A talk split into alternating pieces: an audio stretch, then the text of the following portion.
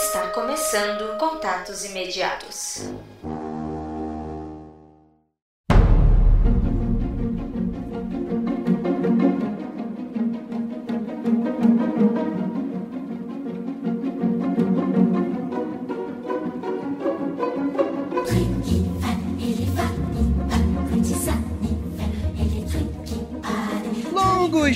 Belas noites, queridos ouvintes. Chegamos aqui no primeiro podcast Contatos Imediatos. O momento de feedback se tornou podcast único. Ah, André, eu acho isso muito chato. Calma, escuta primeiro o piloto, entende a proposta, aí você critica.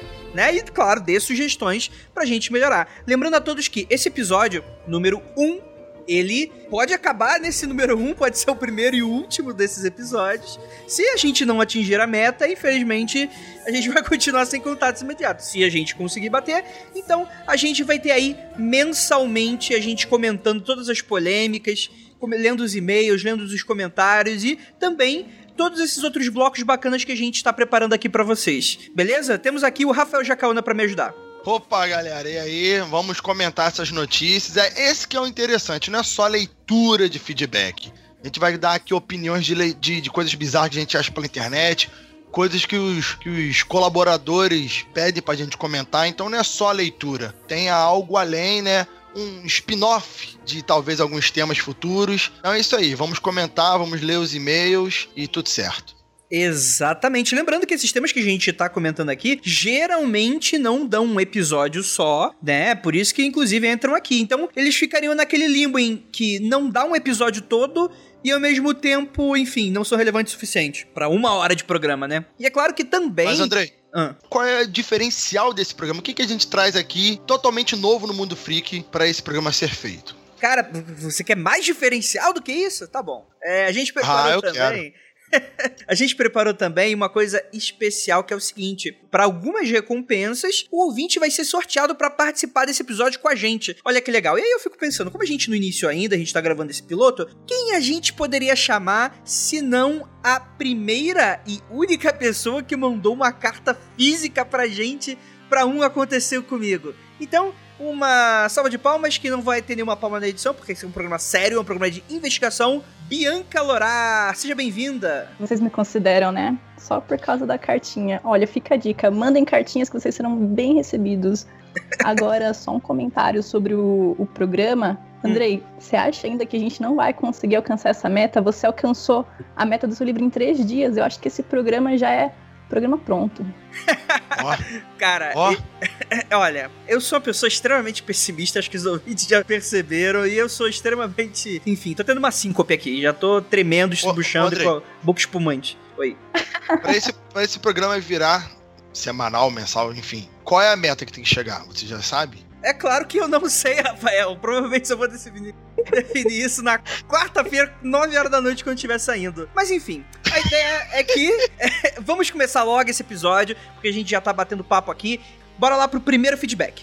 Antes da gente começar, é bom a gente salientar que a gente deixou de fazer vários feedbacks de outros programas. E não tem como a gente fazer de todos os outros. A gente recebeu comentários excelentes, e-mails excelentes. Eu gostaria de reiterar aqui algumas coisinhas. A primeira é: ouvinte, você quer adicionar alguma coisa ao episódio?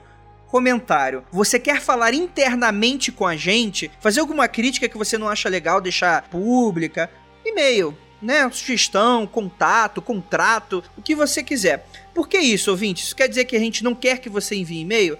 Não é isso. É que eu acho que toda discussão do podcast ela pode ser incrementada com a opinião dos outros ouvintes e com a gente mesmo, debatendo publicamente nos comentários. Fica bonito ali o número dos, dos comentários bacana, grande, né? Então, assim, eu sei que tem muitos ouvintes aí de podcasts mais antigos que eles só leem e-mail. Tem podcast que só lê e-mail. E com a gente não vai ser assim. Se você quiser mandar mesmo assim, a gente vai ler, né? É claro que, enfim, se você mandar, se a pessoa mandou um e-mail e tem 500 comentários para ler, fica um pouco mais difícil se o e-mail não for super relevante. Mas eu reitero, deixe seu comentário se for para adicionar a discussão do episódio. Bem, é bom que a gente tem que falar também de uma certa polêmica que a gente causou, porque a gente vai começar a, essa leitura a partir do episódio número 120, que foi o Artefatos Misteriosos. Que foi assim, a gente fez o Artefatos Misteriosos e logo depois a gente entregou Eram Deuses ou Astronautas. E esses dois episódios, eles eram temas muito pedidos, inclusive temas irmãos, tá certo? E o problema é que o seguinte, teve muita gente que não gostou muito do viés do episódio, porque a gente foi um pouco mais cético do que o de costume. Primeiramente porque no primeiro, né, a gente falou lá desses artefatos desconhecidos. A gente não falou de todos, então merece uma parte 2 com os mais conhecidos. E logo depois a gente foi com Eram Deus Astronautas, que a gente chamou, porra, o João que é o cara que ele tem doutorado no doutorado deles em Mesopotâmia. Então, assim, é um cara que é um historiador. Assim, qualquer pessoa que seja de ciências, galera, vai ser bem difícil acreditar em coisas como o que o Rafael Jacaúna fala. Então, eu acho que isso não, é natural. Aí. Não, para. Não, não, não, parou. Você tá dizendo que eu não sou um cara das ciências agora, né? Eu fiz, eu fiz faculdade academia de loucos, é isso que você tá dizendo. não, não, não é, não é isso, não é isso, Rafael. Só que é, o que eu queria salientar aqui é que gerou-se uma polêmica porque teve gente que ficou chateada, não gostou. Hashtag é chateado. É, bem, eu fico muito triste porque é uma opinião que eu já tenho, já tenho algum tempo, que é o seguinte: a gente é o único podcast de casos insólitos e mistério que só dedica todos os temas para esse tipo de coisa. Né? Você tem, sei lá, um podcast daqui disso ou daquilo, que, enfim, uma semana falou disso, da outra semana falou sobre, sei lá, geladeira Brastemp, né? O nosso é só disso.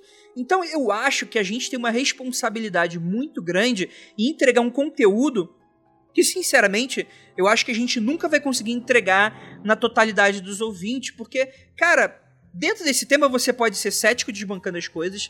Dentro desse tema você pode ser extremamente believer e falar sobre os reptilianos Illuminatis. E assim, galera, qualquer lado que a gente vai escolher, a gente tenta sempre ficar no meio termo, na medida do possível. E a, a, a, a nossa diretriz básica é não entregar para vocês nenhuma mentira. Né? A gente já se enganou em outros episódios, ouvintes desbancaram a gente, falou, pô, galera, vocês acabaram não pesquisando tão profundamente, esqueceram disso, disso, disso, e olha só, isso aqui que vocês falaram acabou, acabou que era fake. Eu falo, pô, é sacanagem isso, porque a gente é, é, faz aquele programa na animação e é fake, né? Eu, eu acho isso chato, né? E não é por mal. Então, eu sempre. A gente tá com esses pauteiros maravilhosos, sempre fazendo pautas pra gente com 20, 30, 40 páginas, a gente tá cada vez chamando mais especialistas, que é pra, enfim, dar o tom ali do que que é, é, tá sendo discutido com seriedade. Agora, se vocês querem papo de maluco, a gente chama Rafael Jacauna pra isso, mas assim, é, não pode ser totalmente de maluco, galera. É, eu só saliento que você gosta desse tema, você gosta de podcast, você tá afim de fazer podcast, não existe concorrência em podcast, galera se você criar o seu podcast de casos insólitos, quiser ser um mega believer, cara, eu prometo para vocês, eu vou indicar aqui no Mundo Freak, porque eu quero escutar esse tipo de conteúdo também, né? Porra, tem aquele Averiguei o Mistério, que é um podcast novo aí que surgiu há pouco tempo. Tem, tem podcasts bem legais aí que estão aos pouquinhos surgindo. Então a gente reitera, cara, você não gosta muito da nossa pegada, faz o teu né? Porque eu quero escutar também esse tipo de opinião e tal. Porque aqui a gente vai ter o viés que a gente escolhe e a gente pode acabar desagradando porque a gente é o único, né? É, é isso, eu acho. É, cara, é, nesse, nesses dois programas, tanto que a gente gravou com, com o João, tanto quanto a gente gravou aquele do Trade Center também, né? Foi mais, mais pé no chão. Eu, eu sabia, cara, que os ouvintes iam, iam reclamar porque a gente não, não fez aquela pegada que, que, que eu costumo fazer, o que você costuma dar. Mas tem que entender também que, que tem programas que são mais pra gente colocar as questões mais do mistério e outros são mais para trazer pro mundo real. Não que eu concorde com o João. Eu joguei até uma teoria ali no de, de, de civilizações antigas e tal, que eu acredito, mas por exemplo, eu não cheguei a dizer que eu, que, o que que realmente é, eu, eu, deixo de acreditar ou acredito menos, mas por quê? Convidado. Tem, a gente tem que relevar algumas coisas. Não, que não vou ficar batendo de frente com convidado 100% do tempo. É chato, né? O podcast não ia caminhar. Concordo com ele em muitas coisas, discordo com outras. E é assim continua. Então, assim, galera, o pessoal mandou mensagem falando que eu virei cético, sabe? Mas não é, não é um podcast pra gente. Chamou o convidado aqui pra gente escutar o cara falar, entendeu? Trai não chamou o convidado pra ficar. É, pra falar. É, chamar o convidado aqui pra ficar esculachando o cara, pra ficar debatendo com o cara uma hora, falando que ele é cético. Outro... Não, o cara sabe o que tá falando. A gente tem que ter um pouco de atenção para isso, porque não é qualquer. O cara não, não leu duas National, Ge National Geographic que veio falar. O cara estudou pra caralho. Então, né, vamos ouvir, né, pessoal? Olha aí, ó. E aí, Bianca, o que, que você acha? Olha, eu só queria fazer uma sugestão para vocês de que uma das metas estendidas tem que ser um programa só com Rafael Jacaúna para atender esse público. E assim, tenho certeza que essa meta vai alcançar rapidinho. Ô, Laura, Laura, eu, eu dei essa ideia pro André, ele não gostou não. Ele falou que ia ficar muito louco e ele cortou. assim como eu corto 90% dessas coisas, Rafael. Isso é verdade. Isso é verdade. Se o André não me cortasse, cara, eu já teria, sei lá, tendo processo, mundo freak processado. Isso é uma loucura isso aqui. É, é, aquele lance. Tem programa que vai, a gente vai agradar mais, tem programa que a gente voa mais, tem programa que a gente fica mais pé no chão, porque que nem eu falo pro Andrei. Eu acho que uma das graças, né? Ele reclama que eu não leio pauta, por exemplo, mas eu acho que uma das graças que, que deixa o negócio, para mim, mais interessante é ver a surpresa do Andrei enquanto eu acredito ou deixo de acreditar em alguma coisa. Às vezes, eu sempre falo do caso lá do programa do, de Varginha. Ele ficou putaço comigo muito tempo, cara. Porque ele achou que eu ia porra, caralho, bateu o pau na mesa, falar que teve até na minha casa e não foi bem aquilo. Né? Nem tem programas que a gente acredita né, 100% em tudo, né? Eu acredito em quase tudo. Caneca falante, em, em político honesto, várias coisas, mas tem coisa que não dá pra acreditar, né? Ai, meu Deus. Vamos, vamos pro primeiro comentário. Bem, no 120, Artefatos Misteriosos, a gente teve um comentário muito legal da Gabriela Avelino, que ela adicionou muito. Olha que bacana. É, gente, sou geógrafa e vim fazer uma correçãozinha sobre mapeamento. Cara, eu adoro as correções dos ouvintes. Fecha parênteses. Apesar do Google Maps, um mapeamento sistemático ainda existe, ou seja, ainda existem pessoas que mapeiam coisas, principalmente para fornecer bases cartográficas confiáveis para elaboração de documentos, estudos ambientais, urbanos, em órgãos públicos, pesquisas, e ainda faz parte das funções do IBGE. Claro, o sensoriamento remoto e o geoprocessamento são grandes aliados na hora de elaboração dessas bases, principalmente para reduzir tempos e custos, mas nós, mapeadores, ela deixa interrogação. Cartógrafos, geógrafos, ainda existimos. Porque a gente chegou a comentar de. Eu acho que a gente fez um questionamento se ainda existia ou não pessoas que faziam na mão o, o mapa e não utiliza tecnologia e tal. E segundo ela, a Gabriela usa a tecnologia como um assistente, mas que realmente tem gente que faz na mão ainda. Então eu achei que é, parte do nosso preconceito nosso agora foi quebrado. Não, não é preconceito, é desinformação nossa, André. Então, porra. tá bom. Olha, é super importante ter especialistas como ela ouvindo o programa e, isso só mostra o quanto o programa é confiável, porque para essa galera da ciência que considera tudo de forma cética, para eles estarem ouvindo o programa e comentando é porque o conteúdo está sendo bom, então para mim foi muito positivo. E obrigada, Gabriela, pelo comentário. Vou te falar, um bom desses comentários, dessas pessoas fazerem esse tipo de trabalho é que também a gente tira o poder de todo o conhecimento da mão de, das grandes empresas, né? Porque, ah, o Google manipula, a NASA manipula, não sei o quê, mas será que o cartógrafo da Universidade X ali também está manipulando? Então, se tem uma pessoa que faz de forma aprende-se na faculdade, trabalha com isso, realmente os mapas, eles têm um conteúdo muito além do que aquele só que a gente vê na internet, né? Com certeza, com certeza. Mas é bom que ver pessoas profissionais e tal, e, enfim, ignorando toda a parte conspiróloga que o Rafael falou. Não, é isso que eu tô falando, porque essas pessoas trabalhando com isso dão mais confiabilidade. Sim, Você sim, sabe sim, que sim. tem gente que trabalha com isso. Sim, é claro, faz parte. Quanto mais pesquisa, quanto mais dados, de galera, a gente tem que se basear em dados e não em pessoas. É, eu acho que. E não em pressupostos tirado, enfim, sei lá, da cabeça de alguém, enfim, de algum texto ou qualquer coisa assim. Enfim. Bem, vamos então para a primeira notícia? Olha aí. Homem constrói drone caveira. Cara, essa notícia jogaram lá no nosso grupo do Facebook, grupo aberto. Agora a gente tem um grupinho fechado, que aí vai rolar coisas mais sérias, né? Mas, cara, é... eu gostei muito disso porque eu sempre imaginei, cara, com os drones dava pra fazer muita coisa. E uh, uma pessoa teve a brilhante ideia com as pranks americanas, pra quem não sabe, prank é pegadinha, né? Tem essa, essa onda de canais de prank. Que o cara pegou um drone, né? Vestiu ali uma capa, colocou uma cabecinha de caveira e fez o bichinho voar, cara. Então tu imagina, tu tá andando na rua, vem Satanás do céu te abraçar. O que, que você faz, Rafael? A morte, cara. Eu vi essa, essa essa chamada, cara, eu, eu pensei, porra, não, né? Tu vai ver lá de baixo, vai ver que tem um fio e vai ver que tem um, alguma coisa voando de cima. Mas eu fiquei imaginando se isso voasse de um, de um ângulo que o sol batesse e a pessoa não reparasse. A pessoa ia ter 10 segundos de cagaço se ela continuasse olhando 10 segundos. Porque se ela olhasse por menos que isso, eu acho que ela caía de joelho, dobraria o joelho e falaria, Senhor, é agora, é, é o cavaleiro da morte, sabe? Essas pegadinhas tirando. Do Silvio Santos são as melhores de todas. Mas tem umas pegadinhas aí, cara, que vou te contar. Dá pra matar a pessoa do coração, cara. É perigoso. Não duvido nada como o Silvio Santos vai estar tá fazendo essa pegadinha daqui a pouco também, porque ele é cheio dessas, né? E eu quero ver isso aí. Eu Rapaz. só fico pensando no engenheiro que projetou um drone e pensou nas utilidades dele. Ele nunca imaginou que ia ser usado para isso, cara. Qual a sensação? Com certeza a melhor utilização de um drone. Com certeza. Assustar cara. as pessoas. Sim, claro, óbvio. Né, cara? Olha, tem gente, tem gente, tipo, Estados Unidos que usa pra matar pessoas. A gente traz diversão pro YouTube. Olha aí, ó. É o que a gente quer. Vamos ler aqui o próximo comentário. É, que foi do episódio 121. Eram deuses astronautas?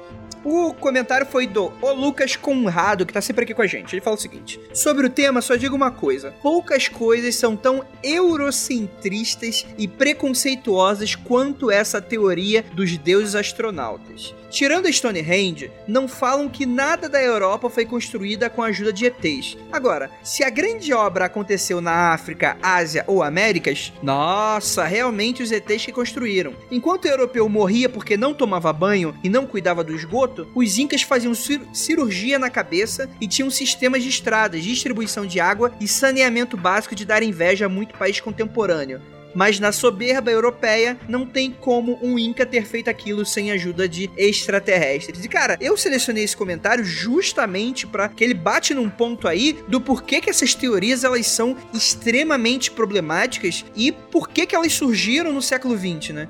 Porque no século XX você tinha essa coisa, é, é, enfim, dessa, dessa, dessa história que hoje em dia não se pratica mais essa história, que é você chegar e falar, não, índio tem que ser isso mesmo, é tudo extraterrestre, índio aí, não, enfim, não, tem que ser civilizado, a gente tá trazendo civilização para eles, que hoje é um pensamento bem antiquado com, enfim, o que os historiadores estão estudando, etc.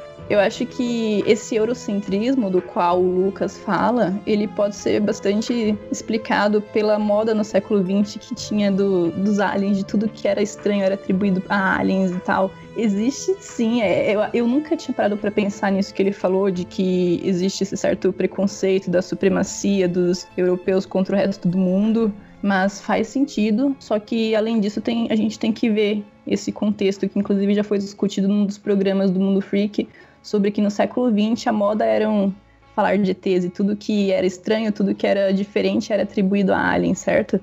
Uhum. Agora sim, sobre o programa, eu confesso que eu fiquei um pouco decepcionada com o começo do programa, porque eu não esperava que vocês fossem desbancar a teoria tão rápido.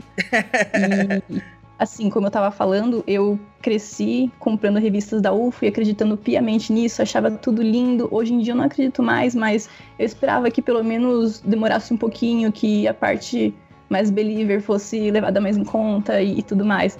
Foi um excelente programa, não nego, mas esperava assim que fosse mais discutido. Gostei.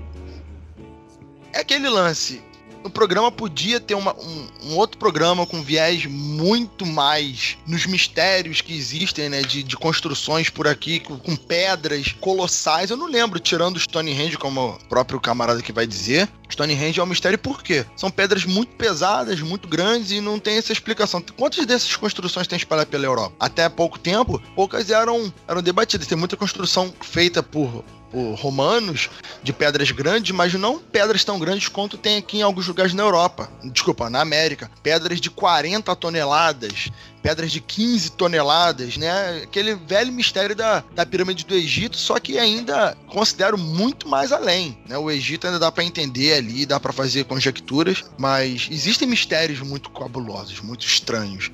Mas é aquilo muita coisa eu, eu, tenho certeza que o ser humano pode ter construído, deve ter um mistério ou outro ali. Eu, tal, como eu disse no programa, eu acho que uma tecnologia é, esquecida, não, não precisa ter vindo dos alienígenas, mas algo que o ser humano desenvolveu e esqueceu e ficou perdido no tempo. Mas é isso aí. Rafa, posso só te fazer uma pergunta? aproveitar que você é historiador, o Lucas fala aqui um pouco sobre o eurocentrismo, o que, que ele quer dizer, que era, eram sempre os europeus que atribuíam as outras é, coisas do mundo é como se fossem feitos por aliens. E você tem alguma coisa a dizer sobre isso? Você concorda com ele? É, é. O que ele quis dizer é que, assim, na Europa sempre nunca eram os aliens. Agora, nos outros lugares do mundo, mais de periferia, é terceiro mundo, eles atribuem aos aliens. O que, que você acha disso? É, é essa estrutura é bem, é bem real, porque tudo que os europeus eles faziam de tudo, né? Até hoje eles fazem de tudo para desqualificar qualquer coisa que não seja construída na, na Europa e na história mais recente qualquer coisa que não é americana, que não é construída pelos norte-americanos começa a ser é, questionado e desconstruído. Isso é uma, uma, um desenho da sociedade atual. Então o eurocentrismo ele vai ser essa construção. Tem, tem releituras que eu não concordo, alguns historiadores e colegas meus concordam, eu não concordo, que por exemplo quando falam que ah eurocentrismo mesmo falar que os europeus descobriram a América porque já tinham índios na América, por isso que não descobriram. Eu acho uma, uma leitura bem errada. Se eu não sei onde você mora, eu descubro a sua casa, eu posso falar para todo mundo que eu descobri a sua casa e nem por isso, né, deixei. Então, quando o europeu diz que descobriu a América, você pode ter uma leitura eurocêntrica, né, dizendo que eles é, desqualificavam as pessoas aqui descobriram e achavam que eram os melhores, ou simplesmente porque eles, pela primeira vez, registraram e permaneceram nesse continente. É, cara, é, pra começo de conversa, você tem ainda algumas evidências de que não foi nem o primeiro homem branco que chegou. Né? É, não, aí, aí, que tá. É por isso que você escutou meu comentário e você começou de preconceito quando eu comecei a dizer que era uma releitura que não concordava. Isso que eu falei. Foi a primeira vez que eles chegaram permaneceram e registraram ali a situação. E mataram todo mundo. Foram os primeiros. Isso aí, cara, quando chegaram, provavelmente os vikings vieram antes, a porrada comeu também. Só que eles meteram o pé e nunca mais voltaram. O problema é que a corda se permite pro lado mais fraco. Eu não tô dizendo que foi certo ou que foi errado, eu tô dizendo que, que a palavra descobrimento é errada e é uma releitura você falar que, que qualquer outro tipo de visão. Eu disse que eu não concordo necessariamente com esse contexto novo de ah, eles não descobriram que já tinha gente morando aqui. Tudo bem, mas para a sociedade europeia foi uma descoberta para a sociedade europeia. Por isso é eurocentrismo, Rafael, que você ignora a narrativa de todo o resto. And where shall we end? If dreams can't come true, then why not pretend? How the gentle wind beckons through the leaves as autumn. O fólogo morre e deixa a mensagem misteriosa. E aí? Essa notícia aqui, ela é tipo assim. Qual a frase que ele deixou mesmo, Andrei? Se algo acontecer comigo, investigue. Eu, todo dia eu vou escrever essa porra aqui antes de ir pro trabalho. Caso aconteça comigo, investigue. Aí quando acontecer, sei lá, alguém me matar na rua, um assalto, eu morrer, pronto, vai ter que investigar, porque eu falei que era para investigar. É, vai ser meio estranho. Em teoria, quando as pessoas morrem, é investigar da causa da morte, né? Isso já tá até dentro do contexto. Do, Faz todo sentido.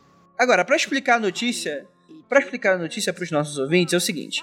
É, esse, essa pessoa, esse, esse carinha, inclusive é um cara bem novo, né? O nome dele é Max Pierce, de 39 anos, né? Enfim, ele foi encontrado morto em um hotel em Varsóvia, na Polônia, em julho. Só que o caso, ele permanece um mistério. Por quê? Ele originalmente é da Cantuária, no Reino Unido, e ele estava no país para palestrar sobre teorias de conspiração e OVNIs. E segundo as autoridades locais, ele morreu de causas naturais. Mas a família ficou extremamente intrigado porque ele deixou a seguinte mensagem: Segundo a mãe dele, a Vanessa Bates, de 63, nossa, a mãe dele é Bates, né? O que aconteceu? Ele foi encontrado morto. Enfim, antes de sair, ele falou o seguinte pra mãe: falou, ó, se eu morrer, investigue. Agora eu me pergunto se esse corno, filho de qualquer coisa, caralho, por que diabos ele não especificou o que é para investigar? Porque, exatamente como o Rafael. Por qual falou, razão, né? É, tipo, se ele tava com alguma desconfiança, Tipo, se tinha algum arquivo, alguma informação Caralho, faz, faz o seguinte: a, fecha uma caixa, pega o pendrive, cava, manda uma carta pro correio, certo? Pra ir pra pessoa mais próxima e fala: é, se algo acontecer comigo, cave no primeiro momento em que a gente se encontrou no dia Z e você vai saber por que, que eu morri, investigue. Ou então, ah, investigue porque, enfim, os Illuminati reptilianos estão atrás de mim, porque eu descobri, enfim, que a Coca-Cola é feita de cabelo de gente alienígena. Cara, cara, por que, que você não especifica esse, essa caralha? Por que, que você. Cara, eu fico muito puto com isso, cara. Tipo assim, eu quero acreditar nas paradas. Mas, cara, como é que você pode ser tão idiota a ponto de não especificar o que é pra investigar, cara? E fica isso, ah, investigue, tá bom, vou investigar aquilo. O cara tá falando por parábola, André. O cara tá indo, porra construindo a ideia. Por isso que o mestre dos magos vai morrer e ninguém vai saber de porra nenhuma ficar falando em parábola. Pô, ele realmente, eu acho que ele tinha que falar, ó, se algo acontecer comigo, investigue tal tipo de pessoa, porque tem, tem raiz dessa situação. Pelo menos uma direção, né? Agora investigue. What? Aí, investi aí descobre que foi um assalto, acabou a investigação olhando assim de longe, eu acho que o dele foi um caso muito isolado, muito específico. As chances dele só ter morrido sem nada por trás são muito altas. Agora, se começar a acontecer um evento atrás do outro, desse tipo de ufólogos morrendo, aí eu começo a desconfiar, mas enquanto for um só, minha mente tá tranquila. Até porque você também não é ufóloga, né? não. Olha, mas eu já conheci ufólogos e caras são doidos. Olha Opa! Essa notícia ela foi dada pelo The Sun. Pra quem não sabe, The Sun, ele é um mega tabloidão ah. da Inglaterra, né? Então, fica aí as grandes aspas pra notícia, notícia, notícia, né? Vamos então para o próximo comentário. feedback agora é do Laboratórios Secretos, número 124. É da Nilda Alcarinque, que é, é lá integrante do Papo Lendário. Grande abraço aí pra Nilda. Passando aqui para dizer que, infelizmente, boa parte desses experimentos feitos por governos tem aval de parte da sociedade, quando não são reivindicados pela maioria dela. Já ouvi e li muita gente defendendo usar presos como cobaias, pois assim seriam úteis para a sociedade, aspas. E que nossos governantes são frouxos por não fazerem, que a cura da zika, dengue, AIDS, câncer, etc. justificariam tais experimentos. Isso implica isso em pleno século XXI. Depois de terem sido divulgados vários casos de experimentos feitos com seres humanos inferiores, em aspas, aspas, novamente, inclusive acredito que essas mesmas pessoas condenam os campos de concentração nazistas, mas não acham que experimentos do tipo feito com criminosos presos seriam errados, afinal, na maioria das vezes, os governos são reflexo da sociedade que governa. Abraços. Eu concordo com a Nilda, cara. Infelizmente, a gente tem que conviver com esse tipo de opinião. É, quando é com o país dos outros, a gente acha super horrível, né? Mas, enfim, é, é, muita gente é, é, tem essas opiniões mesmo. É complicado. Sabe que tem aquela galerinha defensora de animais que vai curtir, né? Não que eu não seja, nada, nada contra, mas assim, é, eu vou ser polêmica agora, mas eu, é, é necessário infelizmente, necessário fazerem pesquisa com animais para que a ciência se desenvolva até ela chegar a um ponto em que não seja mais necessário serem feitos esse tipo de coisa. Cara, é, esse negócio de, de experimento, é, o programa foi muito delicado, foi um programa cheio de dedos para se gravar.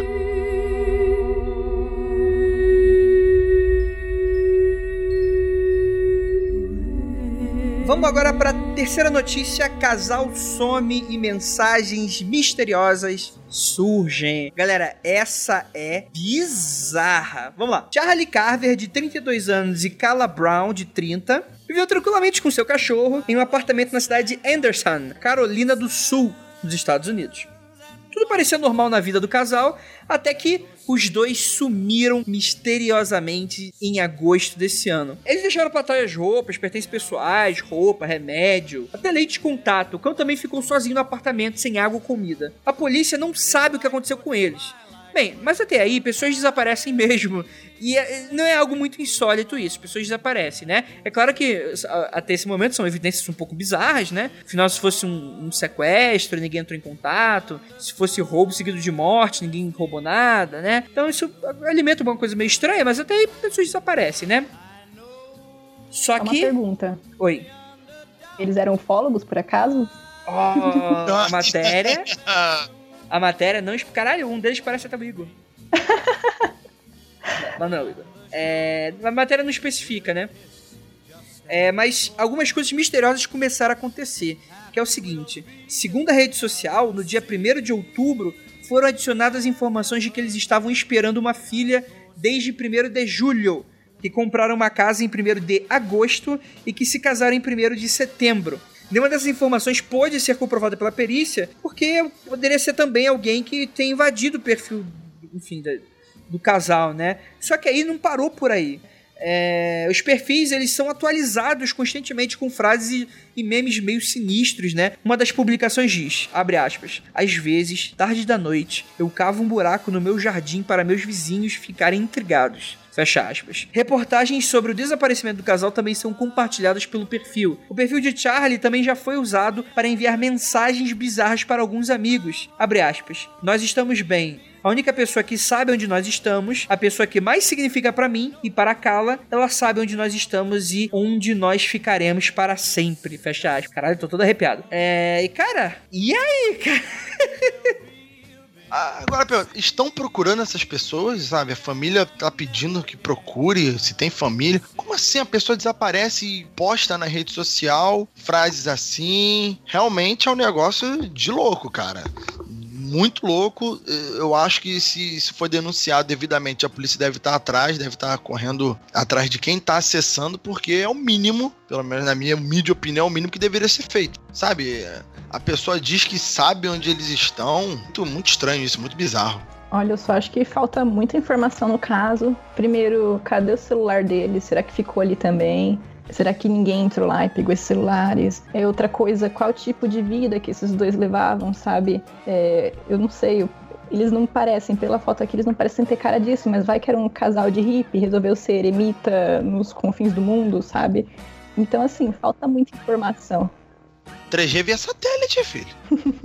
Sim, eu não, não, não tenho a profissão deles, sabe? Então seria interessante a gente saber mais um pouquinho para conseguir pensar um pouquinho no que aconteceu. Eu lembrei muito daquele caso, não sei se vocês viram, da mãe que tinha uma doença e criou a filha como se ela fosse doente pro resto da vida. Aí a filha cresceu, matou a mãe e fugiu com o namorado e todo mundo achando que ela não sabia falar nem andar, sabe? E aí no final era ela que tava postando tudo. Então, assim, eu acho que pode ser eles sim. Eles devem estar vivos em algum lugar, fazendo uma brincadeira com alguém. Às vezes estavam cansados da vida, fugiram. Sendo cético, a possibilidade de ser uma brincadeira é muito alta de mau gosto. Agora, eu acho que uma brincadeira tem limite, cara, para alguma pessoa sã. Ó, há duas semanas o perfil de Charlie foi atualizado com a mensagem bizarra. Abre aspas. Qual cor apoia a cura das pessoas que não conseguem ficar sem se intrometer na vida dos outros? Fecha aspas. Tipo, what? Nossa. Bizarro. Tipo, o que, que significa isso? Tipo, eu desapareci, problema meu, não se intromete na minha vida, vacilão.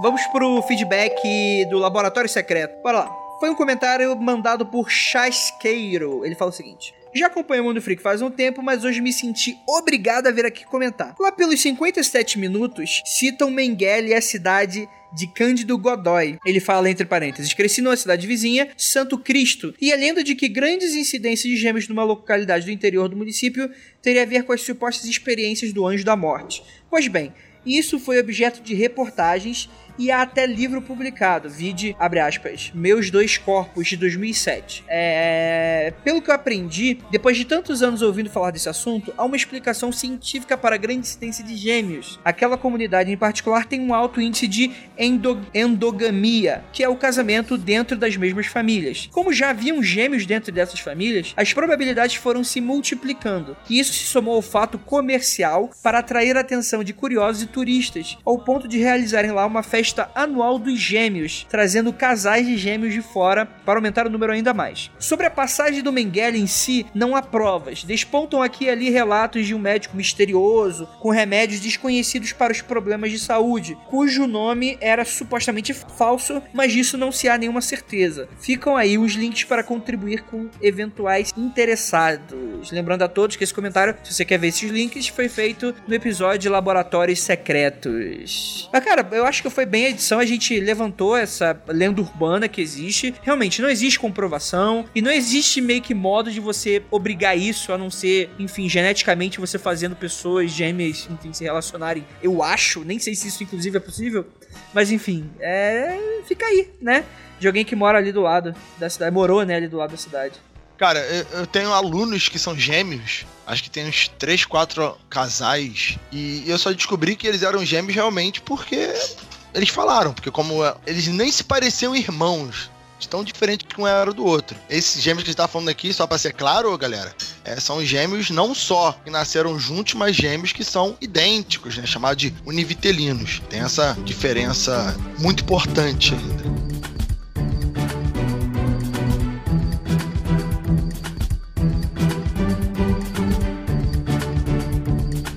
É isso, vamos para o último bloco, o bloco polemicão.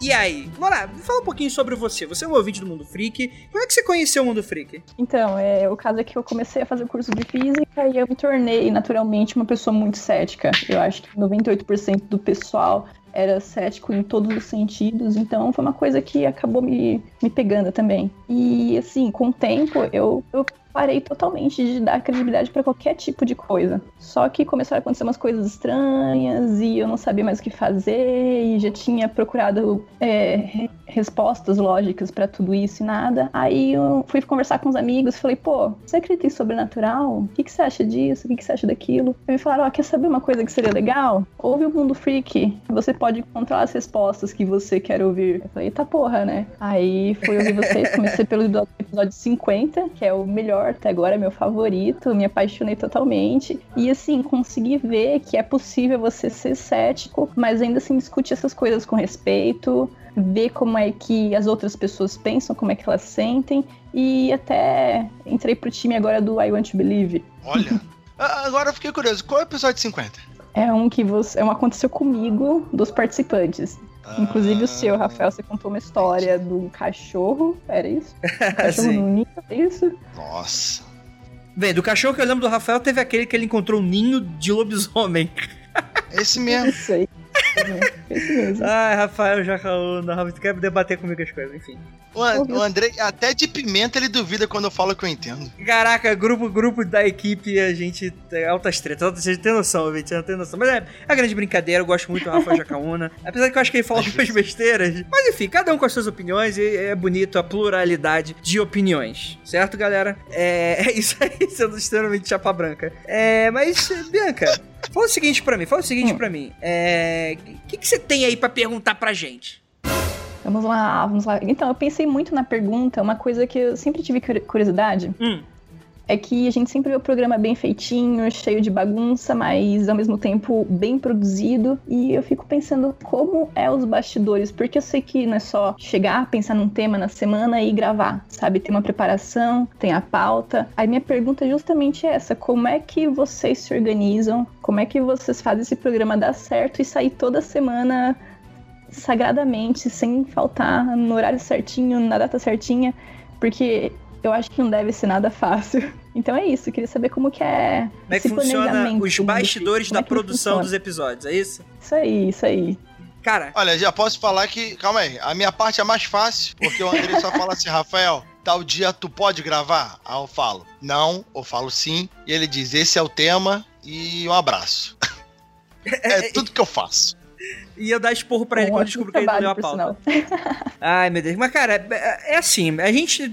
É, foi adicionado um processo que tá sendo muito novo pra gente, a gente tá se descobrindo muito, que é, foi a adição dos pauteiros pra gente. Então a gente tem na equação é, pessoas que trabalham junto com a gente no conteúdo desses episódios. Mas assim, é, tirando elas inicialmente, como é que funcionava? A gente escolhia um tema, e assim, quando eu falo a gente, eu tô falando eu escolhi um tema. Eu defini a agenda dos episódios, né? Tanto que aquela famosa famosa agenda de dois anos que a gente tinha. Enfim, tá quase no finzinho, a gente tá, enfim, renovando a nossa agenda. E é basicamente só eu tentando encaixar ali episódios, sejam de sugestões dos ouvintes, coisas que eu mesmo quero gravar, e tentando fazer com que temas parecidos não batam em si, né? Às vezes eu não consigo e falho miseravelmente, às vezes fica bacana. E, enfim, cara, quando a gente grava um podcast é muito complicado porque periodicidade ela tem que ser levada muito a sério com muita responsabilidade. Se sai episódio toda semana, é porque a gente tem que gravar no mínimo mínimo um episódio por semana, né? A gente tem que editar um episódio por semana, a gente tem que gravar um episódio por semana, a gente precisa de pauta uma vez por semana, ou seja, é complexo, né? E para falar a verdade, pensando nessa maluquice, eu nem sei como é que a gente consegue fazer isso. Mas basicamente eu alio a boa vontade das pessoas à minha volta, como os pauteiros, né?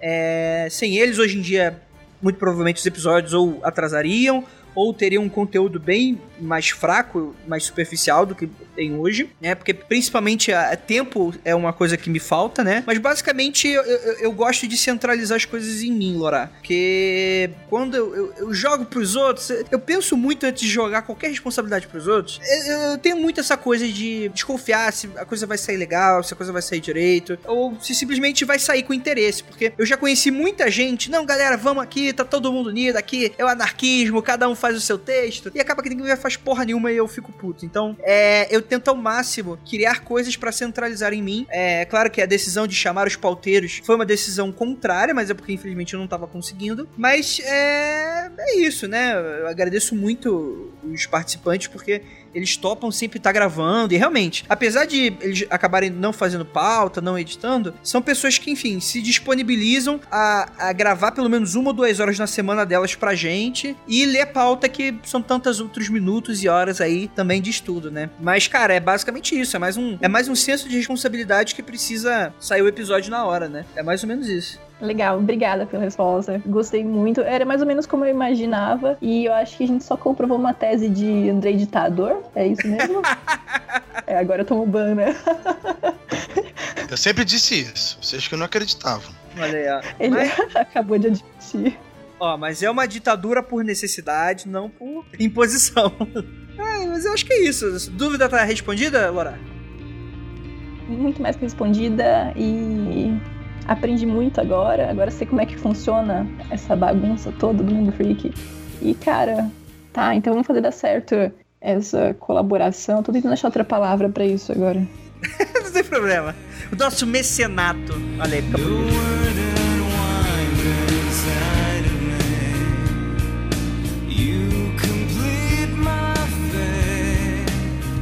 Excelente, excelente. A gente encerra aqui. Agradeço muitíssimo a sua participação, Bianca. Você quer dar um tchau, fazer um jabá? Hum, pode fazer jabá? Claro Olha só. Pode. Não, então, primeiramente só falar do ponto G. Agora estou participando do ponto G.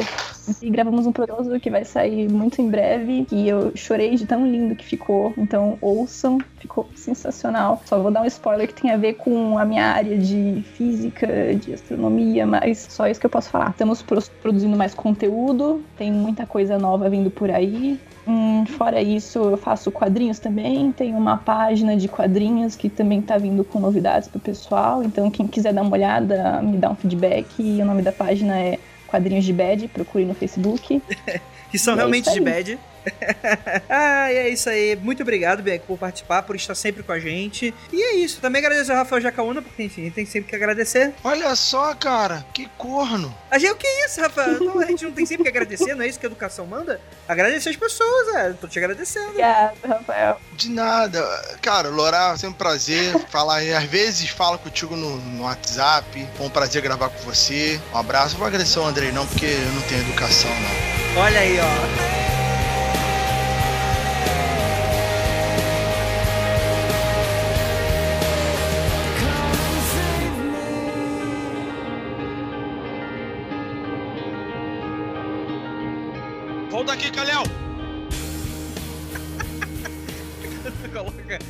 Na colheira de volta, cara.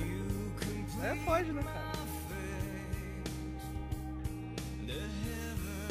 Nenhuma dessas informações pode ser comprovada pela perícia. Eu acho que eu não cheguei a comentar isso. Eu acredito que os aliens vieram aqui na época, mas eles não, não, não davam aula, entendeu? Passaram, olhavam, ficavam lá. Quem está em. Caralho, uma sombra acabou de passar por trás de mim. Caralho.